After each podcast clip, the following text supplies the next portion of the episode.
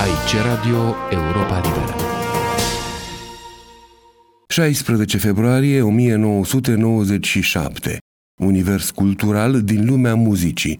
Jurnalul lui Mihail Sebastian și muzica.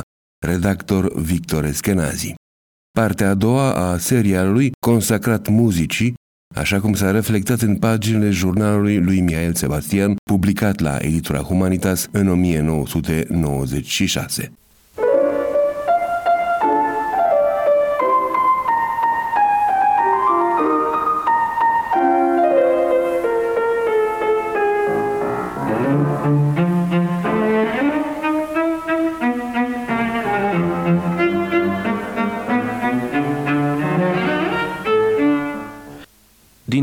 Despre jurnalul lui Mihail Sebastian și muzică, din mai multe rațiuni, fiindcă este vorba de un inestimabil document al vieții spirituale și politice românești din perioada interbelică, o frescă în același timp a unui apus de veac, ale cărui mesaje, subtexturi, texte de culoare se cuvin cunoscute, în fața cărora se cade să reflectezi, să te strădui să le pătrunzi înțelesul. Pe de altă parte, fiindcă în cultura generațiilor postbelice, cărora le aparțin, în cultura literară, ca și în cea muzicală, golurile, eclipsele cunoașterii, urmarea privațiunilor anilor de regim comunist, sunt atât de greu de recuperat chiar în condițiile libertății de astăzi. Jurnalul lui Sebastian așadar. În anii 1937-38,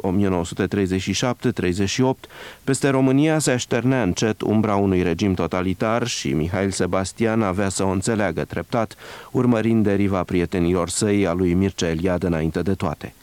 Condeiul meu e plin de obstacole, plin de scrupule, plin de ezitări. Nu așa se scrie un roman, scrie el la 8 ianuarie 1937, pentru a adăuga peste câteva rânduri, dacă nu aș fi evreu, dacă prin urmare piesele mele ar fi putut fi reprezentate, e foarte probabil că aș fi devenit autor dramatic. Și, nota Sebastian spre toamnă, Voiaș ratat, romanul pierdut, la Paris peste vară, manuscrisul romanului Accidentul, piesa scoasă din repetiții, probabil definitiv. Mă aflam în fața unei toamne bogate, în fața unei ierni laborioase și acum nu mai aștept nimic. Îmi rămâne biroul roman, cel de avocat, articolele de la Independența, criticile sale muzicale, deci sila de a fi treaz. Mi se pare că sunt la limită. Am așa de puțină rațiune adânci de a trăi, încât o întâmplare ca asta devine pentru mine un prilej de moarte. Între atâtea dezamăgiri și deprimări rămânea ca sprijin muzica, cea ascultată în nopțile la radio, cea a formidabilei vieți muzicale bucureștene. 14 ianuarie 1937, duminică de primăvară, insuportabil de frumoasă. Am început-o bine dimineață la concertul lui Cortot, Frank, Ravel, Debussy, Bach.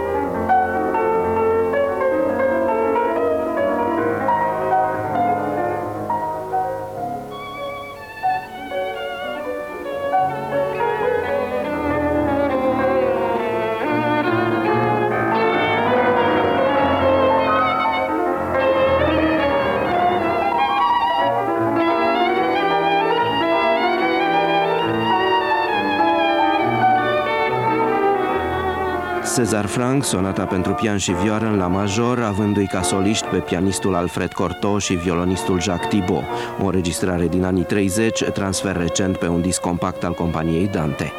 Alfred Cortot, marele reprezentant al școlii muzicale franceze de pian, se născuse în 1877 la Nyon, în Elveția. În plină maturitate muzicală, venerat profesor, Cortot era la momentul acestei înregistrări un aspete familiar melomanilor bucureșteni, la fel ca și colegul său de generație Jacques Thibault. Avea să-i separe în cele din urmă doar atitudinea filogermană adoptată de Cortot în cursul anilor de ocupație ai Franței. Thibaut, născut în 1880, celebrat pentru puritatea sunetului viorii combinată cu o căldură instinctivă a expresiei, venea și el la București în martie același an 1937. Sebastian era prezent la cele două concerte ale sale, înregistrând cu un vădit instinctiv simț al calității melancolia plutitoare a adagioului din concertul de vioară de Mozart. Un Mozart în care Thibaut excela. Ascultați-l aici în 1936, rondoul de Mozart pe un disc compact rar, Iemai Toshiba, dintr-o colecție de înregistrări istorice intitulată Arta violoniștilor virtuoși.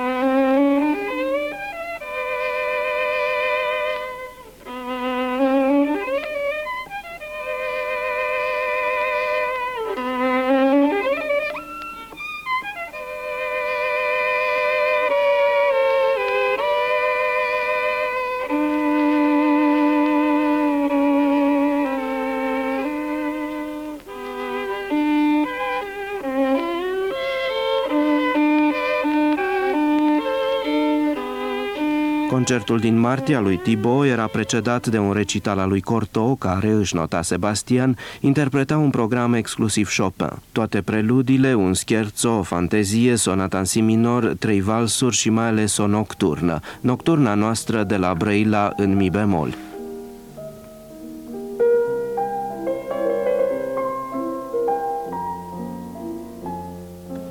Pentru mulți melomani, Cortot rămâne în fapt în istoria discului acestui secol ca un maestru al operei lui Chopin. În același repertoriu, mai puțin cunoscut astăzi, excela la mijlocul celui de-al treilea deceniu și pianistul polonez Ignaz Friedman, născut în 1882, stabilit în acei ani la Copenhaga.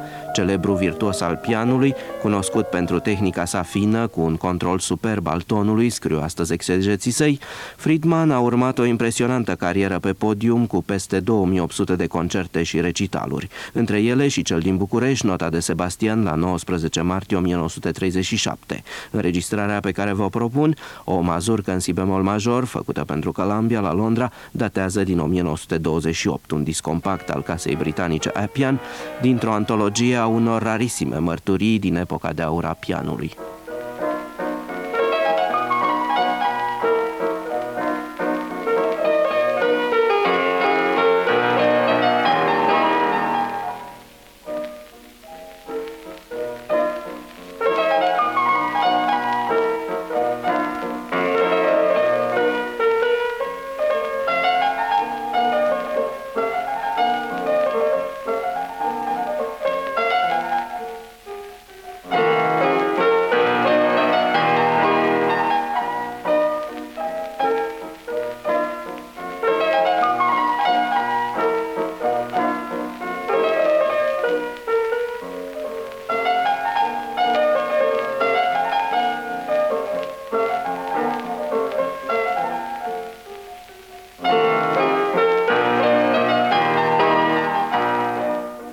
Înregistrarea lui Ignaz Friedman. Vă vorbeam de instinctul muzical al scriitorului Mihail Sebastian, improvizat și anonim cronicar al vieții de concert bucureștene din anii 30, scriind sub pseudonimul Flaminius pentru ziarul Independence Rumen.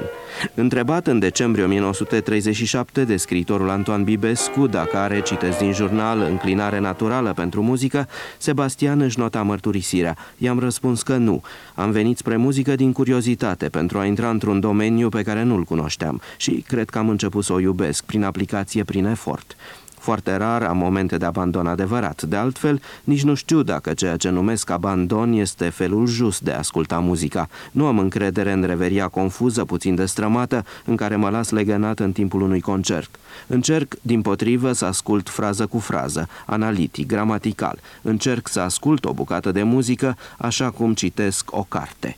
În primăvara lui 1937, în ajun de Paște, ascultase de la Leipzig la radio oratoriul lui Bach, Pasiunile după Matei. Nu e numai o mare bucurie muzicală, a devenit o superstiție pe care o consider voitoare de bine și, adăuga el în jurnal, sunt pasagii pe care le aștept, le prevăd, le urmăresc. Nu mă mai surprinde nimic și nu mai ascult cu timiditatea din trecut. Încă o dată am fost fericit regăsind aria tenorului din partea întâi Ich will bei meinem Jesu wachen,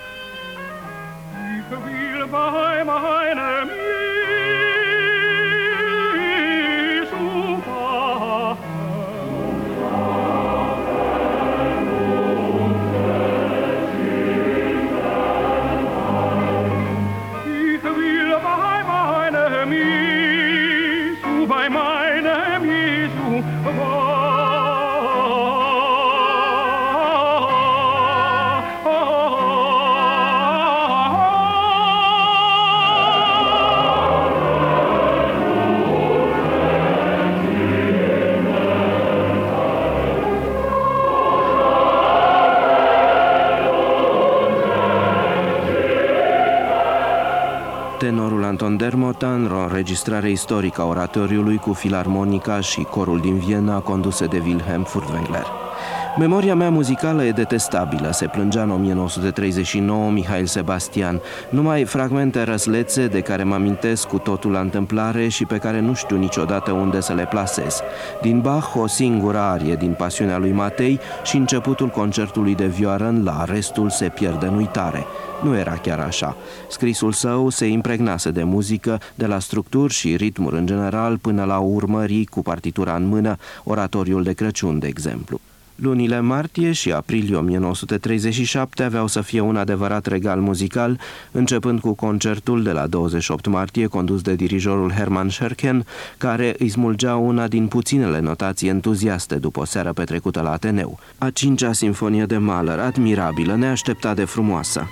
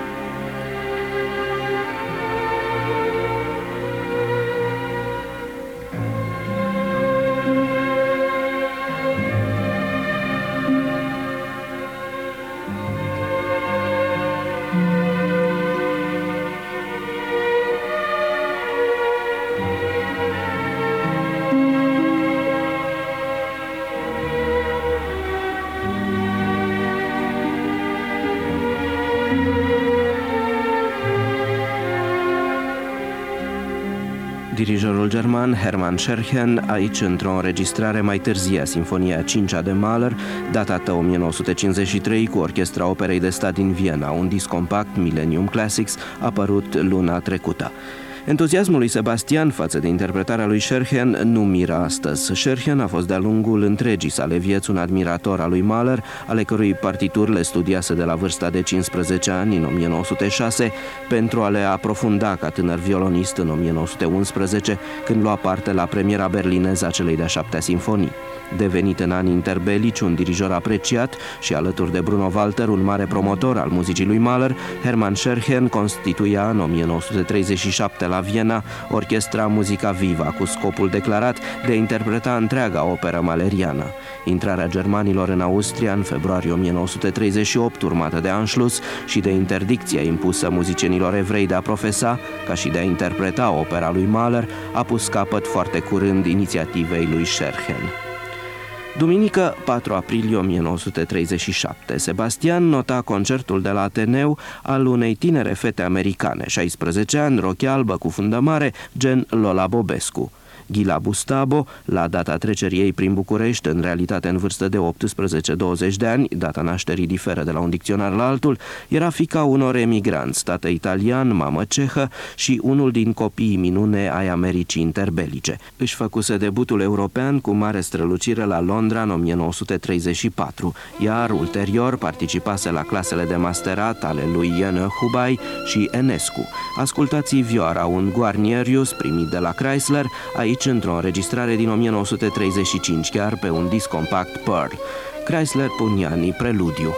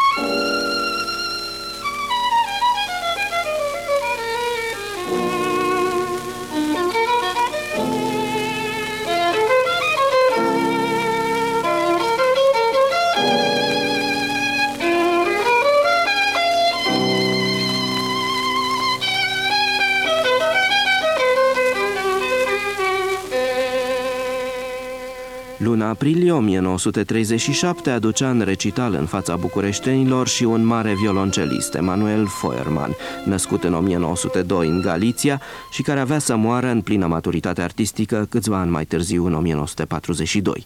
În anul următor, concertului bucureștean, Feuermann lua drumul Statelor Unite, alăturându-se numeroșilor artiști forțați să emigreze de ciuma nazistă. În programul recitalului bucureștean, nota de Mihail Sebastian, figura o piesă de Locatelli, Beethoven, Albeniz, Frescobaldi, Vivaldi și Fore, après un rêve.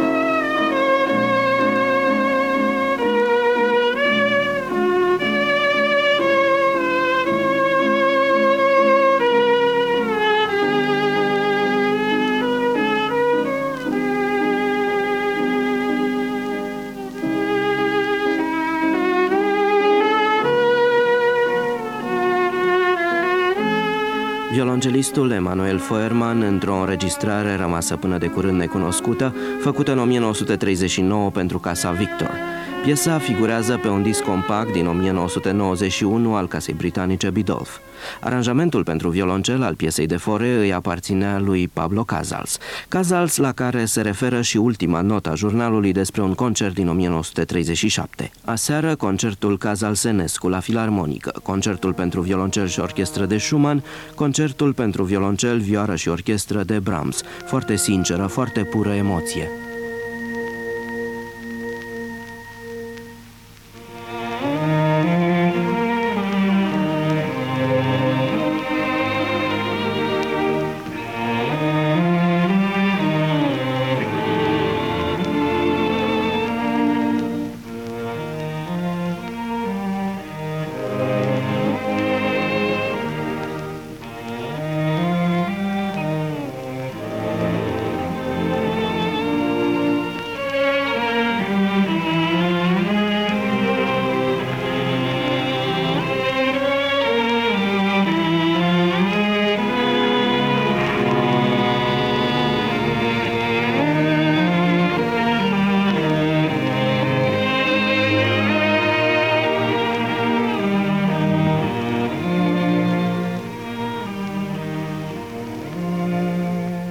Dublul concert de Brahms, aici cu un alt partener, Jacques Thibault și el ilustru, într-o înregistrare cu totul excepțională de la 8-9 iunie 1929. La pupitrul orchestrei Casals din Barcelona se afla Alfred Cortot, un disc compact Pearl.